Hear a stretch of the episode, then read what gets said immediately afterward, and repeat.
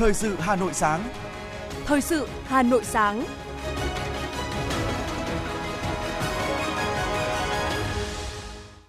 Kính chào quý vị và các bạn. Bây giờ là chương trình thời sự của Đài Phát thanh Truyền hình Hà Nội, phát trực tiếp trên sóng phát thanh tần số FM 90 MHz. Sáng nay, thứ hai ngày 29 tháng 8 năm 2022 có những nội dung chính sau đây. Hơn 54 vạn cán bộ, đảng viên và nhân dân tham gia hội thi tìm hiểu nghị quyết 15 của Bộ Chính trị. Tôn vinh 100 tấm gương hiến máu tiêu biểu vì cộng đồng. Du lịch ngắn ngày dịp nghỉ lễ mùng 2 tháng 9 hút khách. Hà Nội, phố hàng mã chật kín người đổ về vui chơi trước Trung thu trong dịp cuối tuần. Miền Bắc, miền Trung còn nắng nóng trong tuần. Phần tin thế giới có những sự kiện nổi bật. Liên minh châu Âu dự kiến đình chỉ thỏa thuận đi lại với Nga. Brazil cấp phép vaccine phòng bệnh đậu mùa khỉ. Sau đây là nội dung chi tiết. Sau 4 tuần triển khai trên nền tảng trực tuyến, vòng sơ khảo hội thi tìm hiểu nghị quyết 15 của Bộ Chính trị đã kết thúc. Đến thời điểm này, hội thi đã thu hút hơn 54 vạn cán bộ đảng viên và nhân dân tham gia thi bài trắc nghiệm và gần 1 triệu bài thi tự luận về nghị quyết 15. Nghị quyết có ý nghĩa đặc biệt quan trọng trong chiến lược xây dựng và phát triển thủ đô Hà Nội với tầm nhìn dài hạn. Đây thực sự là những con số biết nói về sức lan tỏa hội thi tìm hiểu nghị quyết của Đảng, lần đầu tiên được Ban tuyên giáo Thành ủy Hà Nội tổ chức theo hình thức trực tuyến. Tối qua tại Hà Nội, Ban chỉ đạo quốc gia vận động hiến máu tình nguyện Hội chữ thập đỏ Việt Nam, Viện Huyết học truyền máu Trung ương đã tổ chức tôn vinh 100 người hiến máu tiêu biểu toàn quốc năm 2022. Đây là một trong những hoạt động trọng tâm chào mừng và lồng ghép trong các hoạt động của Đại hội đại biểu toàn quốc Hội chữ thập đỏ Việt Nam lần thứ 11, nhiệm kỳ 2022-2027.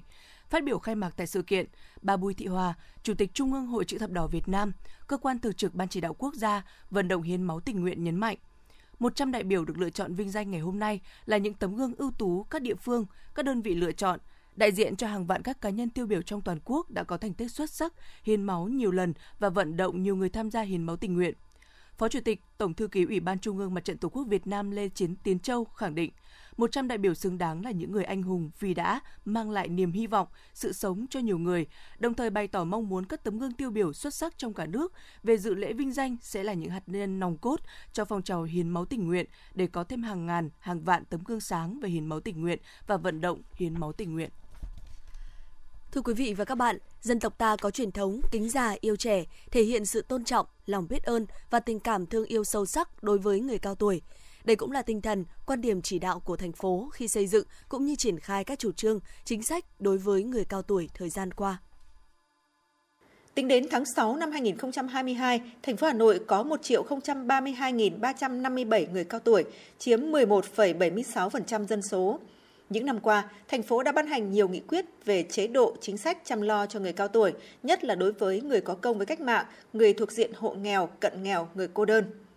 Thành phố đang trợ cấp ưu đãi hàng tháng cho trên 67.206 người cao tuổi có công với cách mạng, trợ cấp xã hội hàng tháng cho trên 93.744 người cao tuổi, trợ giúp khó khăn đột xuất cho hơn 16.388 người cao tuổi. Người cao tuổi thành phố Hà Nội cũng đang được hưởng chế độ đi xe buýt miễn phí. Giám đốc Sở Lao động Thương binh Xã hội Bạch Liên Hương cho biết.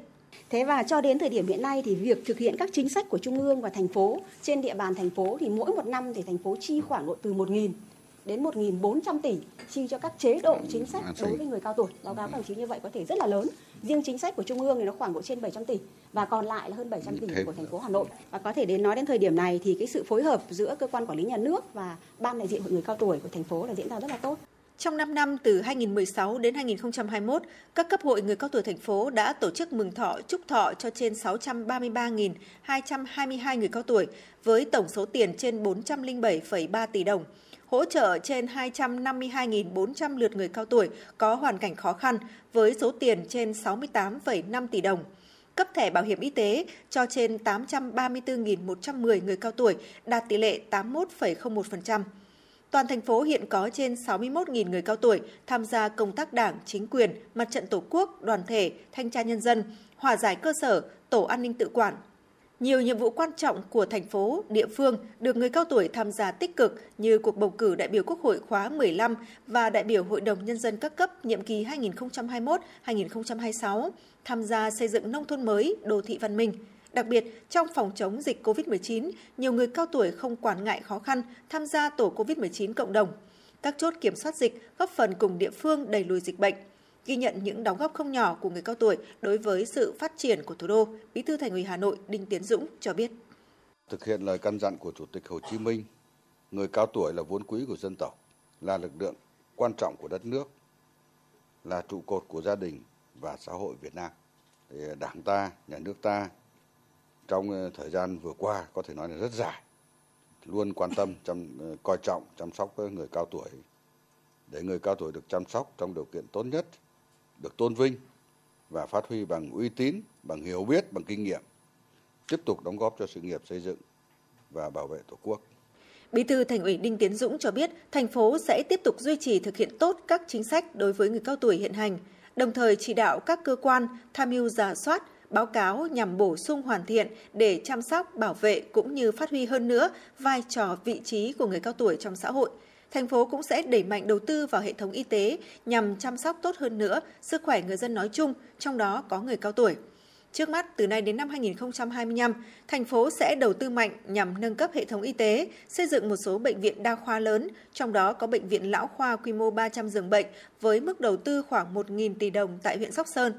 Bí thư Thành ủy Đinh Tiến Dũng đề nghị ban đại diện Hội người cao tuổi thành phố tiếp thu những ý kiến đóng góp, định hướng của Trung ương Hội người cao tuổi Việt Nam trong tổ chức các hoạt động phong trào, tranh thủ tối đa các nguồn lực để chăm sóc, bảo vệ, phát huy vai trò người cao tuổi trong các lĩnh vực của đời sống xã hội, đặc biệt là trong công tác xây dựng Đảng, xây dựng hệ thống chính trị, chủ động phối hợp với các sở ngành chức năng nghiên cứu tham mưu đề xuất thành phố về các cơ chế chính sách nhằm ngày càng nâng cao chất lượng, hiệu quả chăm sóc, bảo vệ người cao tuổi trên địa bàn.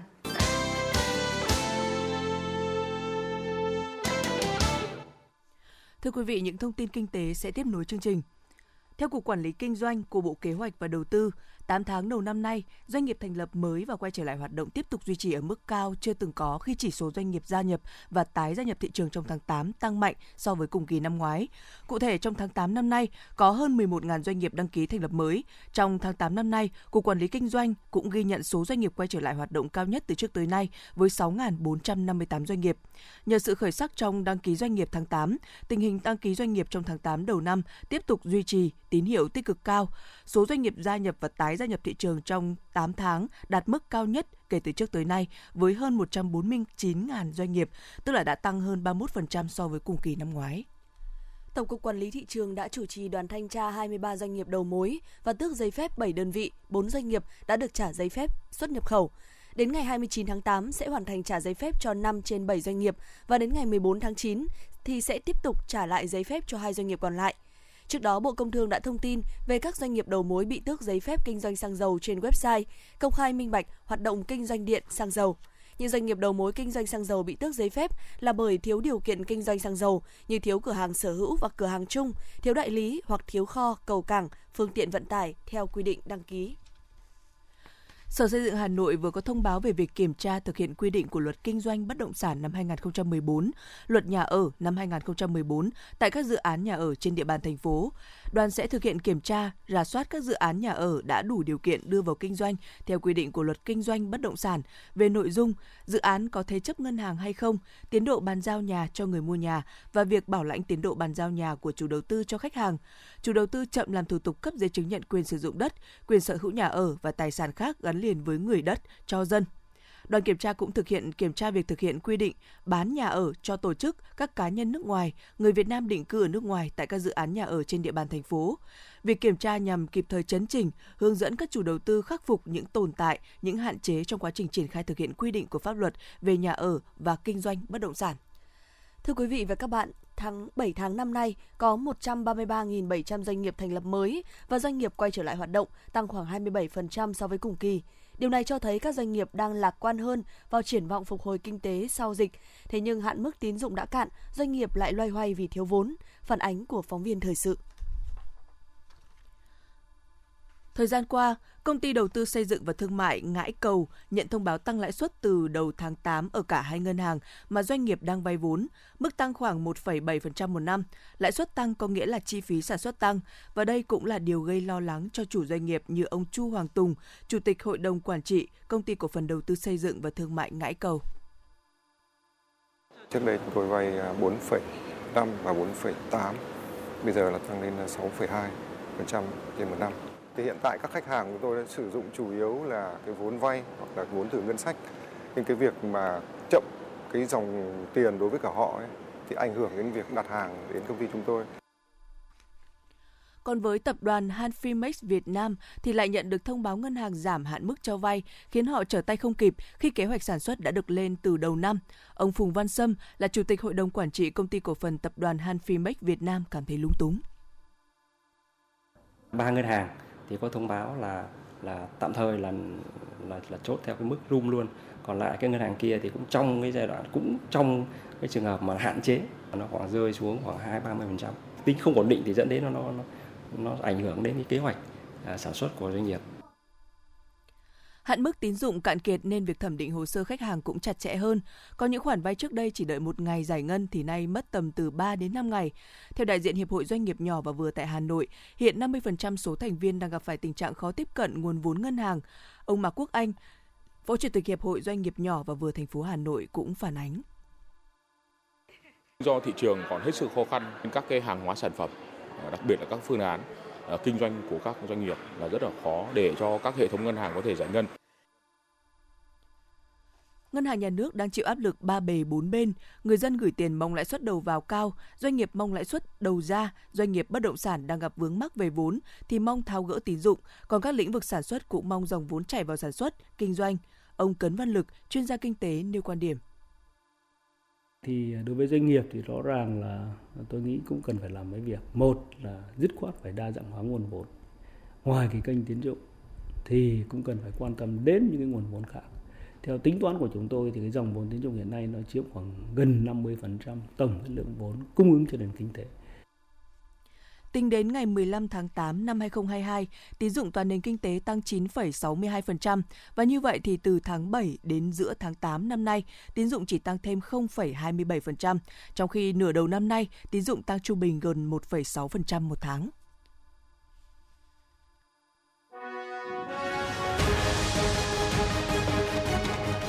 Thời sự Hà Nội, nhanh, chính xác, tương tác cao. Thời sự Hà Nội, nhanh, chính xác, tương tác cao.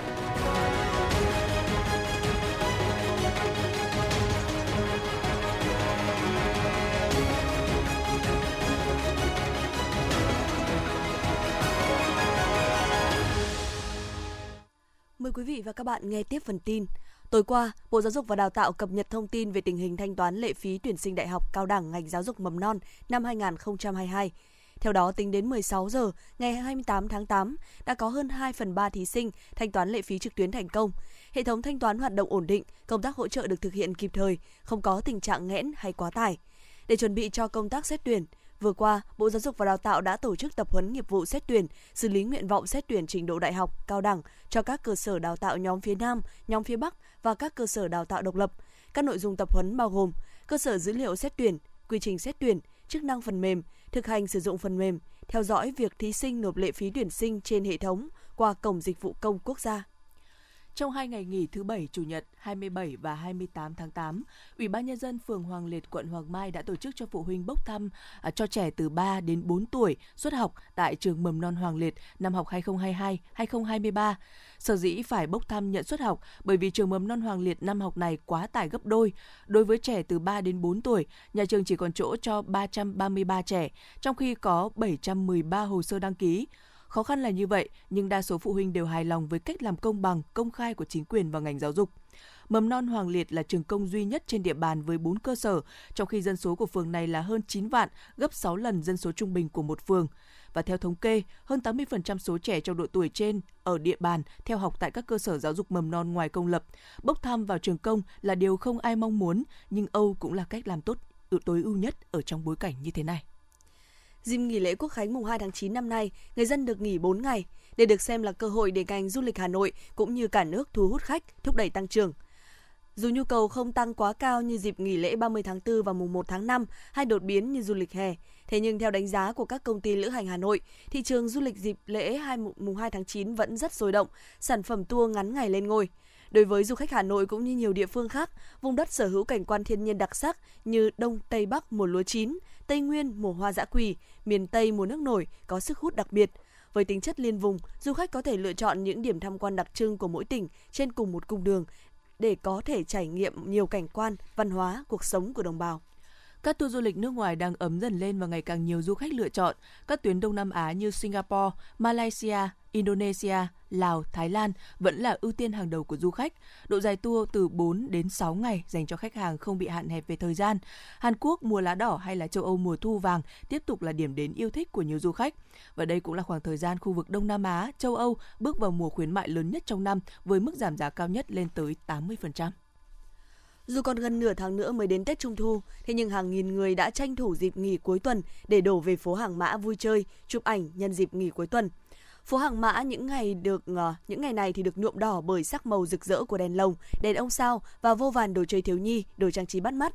Những mặt hàng đặc trưng của ngày Tết Trung Thu được bày bán như đèn ông sao, đầu lân hay đèn lồng. Theo một số tiểu thương ở hàng mã cho hay, năm nay không khí trung thu đã nhộn nhịp từ rằm tháng 7, thậm chí không phải cuối tuần, thế nhưng từ 7 giờ tối trở đi, con phố này lúc nào cũng nhộn nhịp. Chiều qua, theo thông tin từ Bộ Y tế, trong 24 giờ, nước ta ghi nhận 1.705 ca mắc COVID-19. Như vậy thì sau 4 ngày tăng vọt lên hơn 3.000 ca một ngày.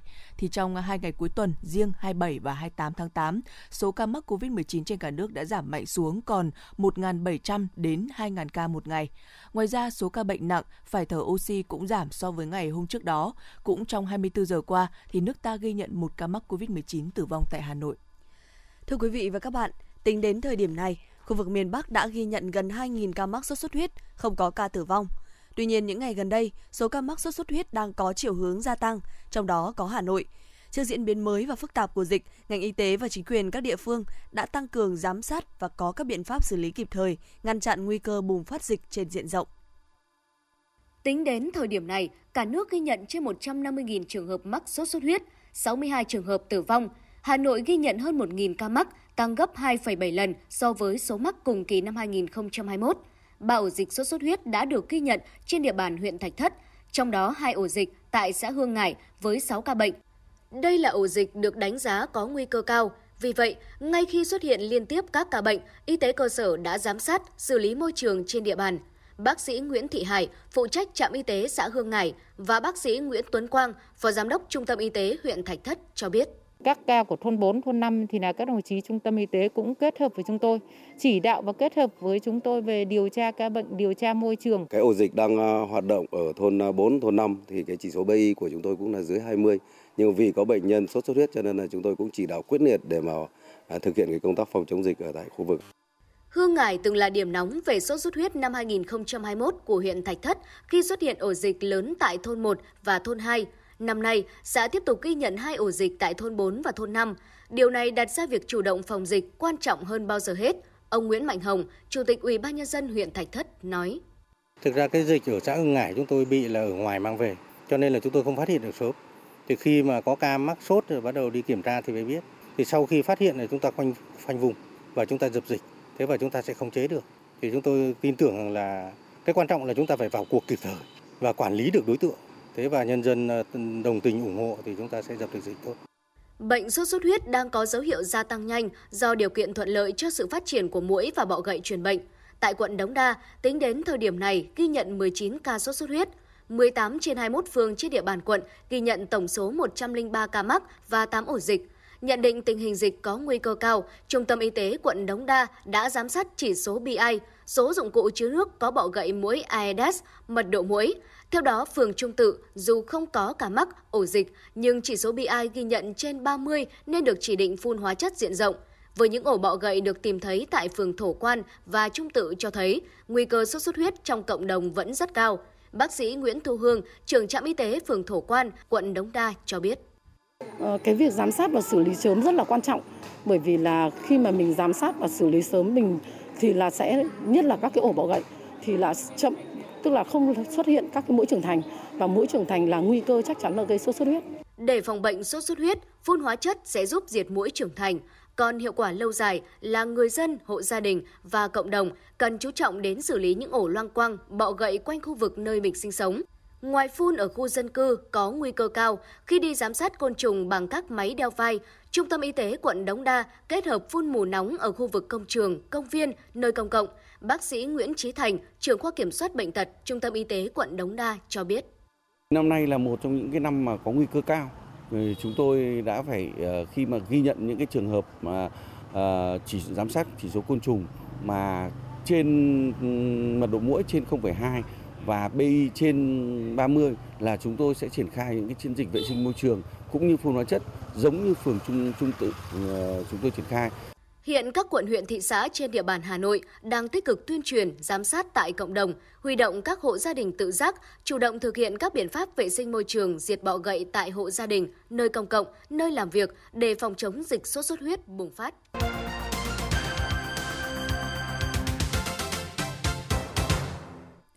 Quý vị và các bạn đang nghe chương trình thời sự của Đài Phát thanh Truyền Hà Nội. Chương trình đang được phát trực tiếp trên kênh phát thanh tần số 90 MHz.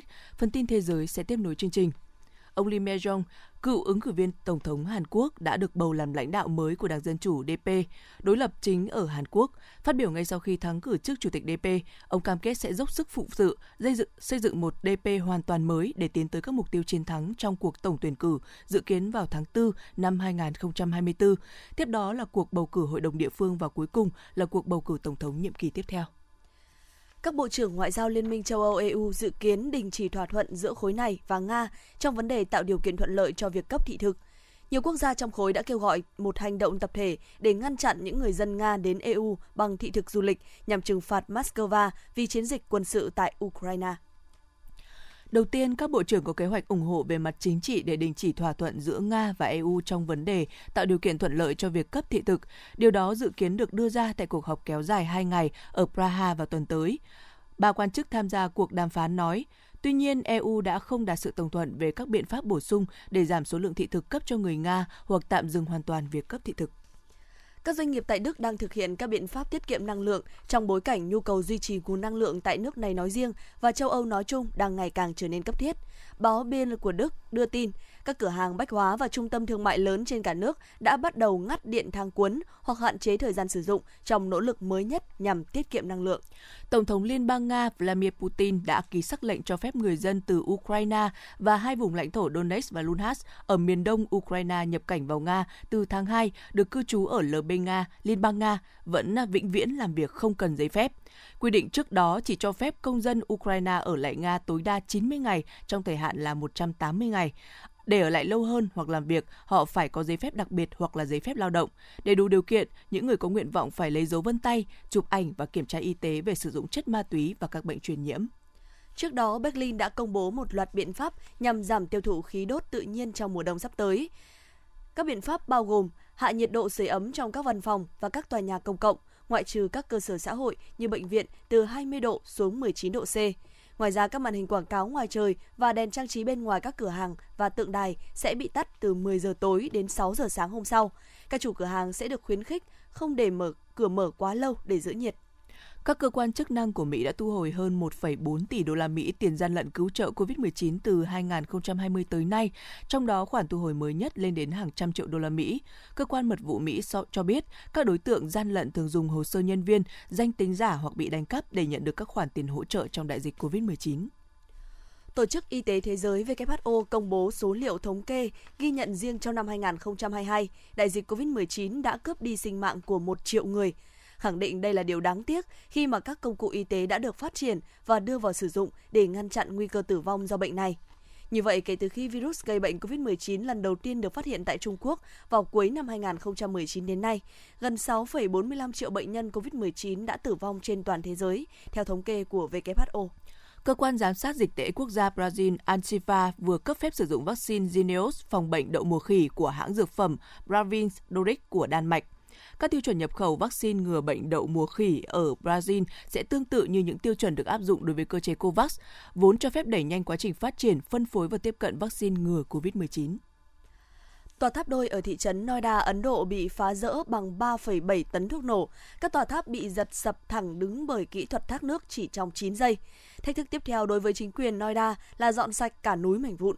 Các quan chức liên quan hoạt động phá rỡ tòa tháp đôi trước đó cho biết khoảng 55.000 tấn mảnh vụn sẽ được tạo ra và có thể mất đến 3 tháng để dọn sạch chúng và đổ tại các khu vực theo đúng quy định.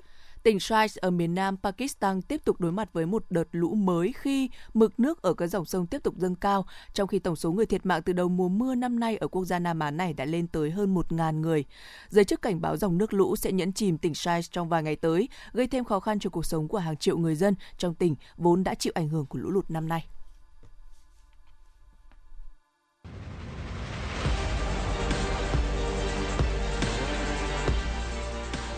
Bản tin thể thao. Bản tin thể thao.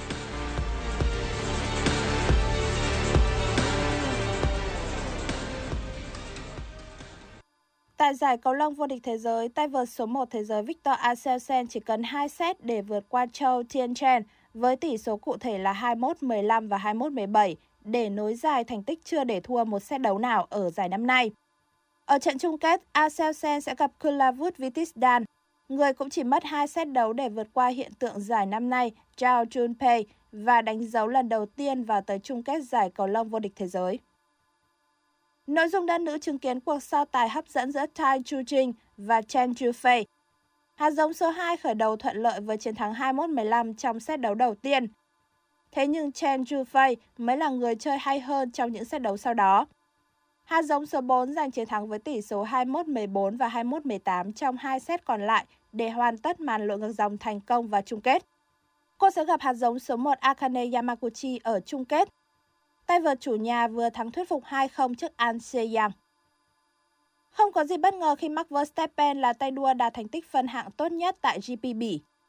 Ở lượt phân hạng thứ 3, Verstappen đã thi đấu cực kỳ xuất sắc để hoàn thành một vòng đua với thời gian 1 phút 43 giây 665, nhanh hơn người xếp sau là Carlos Sainz tới gần 0,7 giây. Dù vậy với việc bị trừ bậc xuất phát do thay đổi động cơ mới, tay đua của đội Red Bull sẽ chỉ xuất phát ở vị trí thứ 15, còn Sainz sẽ là người xuất phát đầu tiên. Các vị trí thứ hai và thứ ba là lượt thuộc về Sergio Perez và Fernando Alonso. Xếp ngay sau họ là bộ đôi Lewis Hamilton và George Russell của Mercedes. Charles Leclerc chặng này cũng bị trừ bậc xuất phát giống như Verstappen và sẽ khởi đầu GP Bỉ ở vị trí thứ 16. Chặng 8 của giải đua xe đạp La Vieta tiếp tục là một chặng leo núi nhiều thử thách với lộ trình từ La Pola La Viana tới Color Fascia. Điều kiện thời tiết không thuận lợi với sương mù dày đặc không làm giảm đi quyết tâm của các quarter. Ở đoạn leo núi cuối cùng, Jay Vai đã bứt lên thành công khỏi các đối thủ bám đuổi để về nhất với thời gian 4 giờ 5 phút 26 giây. Đây là chiến thắng chặng thứ hai của quarter người Australia tại La Vuelta năm nay. Các quarter trong nhóm dẫn đầu trên bảng xếp hạng đều cán đích trong top đông. Bởi vậy, áo đỏ sau chặng 8 vẫn tiếp tục thuộc về Remco Evenepoel. Hiện tại, khoảng cách giữa anh với người xếp thứ hai, Eric Mas, đang là 28 giây. Tại vòng 2 giải Gold Tour Championship, Scotty Scheffler có những tình huống tiếp cận cờ khá tốt để ghi 3 birdie ở 9 hố đi.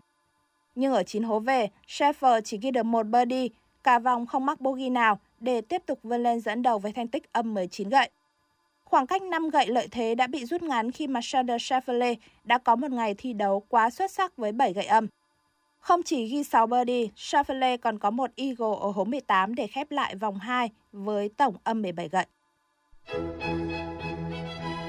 Theo Trung tâm Dự báo Khí tượng Thủy văn Quốc gia, miền Bắc chịu ảnh hưởng của rìa Nam dạnh áp thấp có trục ở khoảng 25 đến 28 độ vĩ Bắc bị nén, dịch chuyển chậm về phía Nam và đầy dần lên bởi bộ phận áp cao lục địa ở phía Bắc, áp và độ ẩm giảm. Hôm nay, khu vực Hà Nội nắng, có nơi nắng nóng, nhiệt độ cao nhất phổ biến từ 33 đến 35 độ C, riêng khu vực trung tâm thành phố từ 34 đến 36 độ C. Hình thế thời tiết nêu trên tại Hà Nội kéo dài đến ngày 31 tháng 8.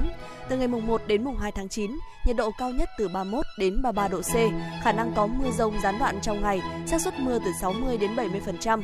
Từ ngày mùng 3 đến mùng 4 tháng 9, nhiệt độ cao nhất trong ngày từ 31 đến 33 độ C, ít có khả năng mưa rông, xác suất mưa dưới 30%. Từ chiều tối ngày 4 tháng 9, mưa rông có khả năng xuất hiện gián đoạn trở lại, xác suất từ 60 đến 70%. Quý vị và các bạn vừa nghe chương trình thời sự của Đài Phát thanh Truyền Hà Nội, chỉ đạo nội dung Nguyễn Kim Khiêm, chỉ đạo sản xuất Nguyễn Tiến Dũng, tổ chức sản xuất Xuân Luyến, chương trình do biên tập viên Thùy Chi, phát thanh viên Hoài Linh Hồng Hạnh cùng kỹ thuật viên Mạnh Thắng thực hiện. Xin chào và hẹn gặp lại trong chương trình thời sự 11 giờ trưa nay.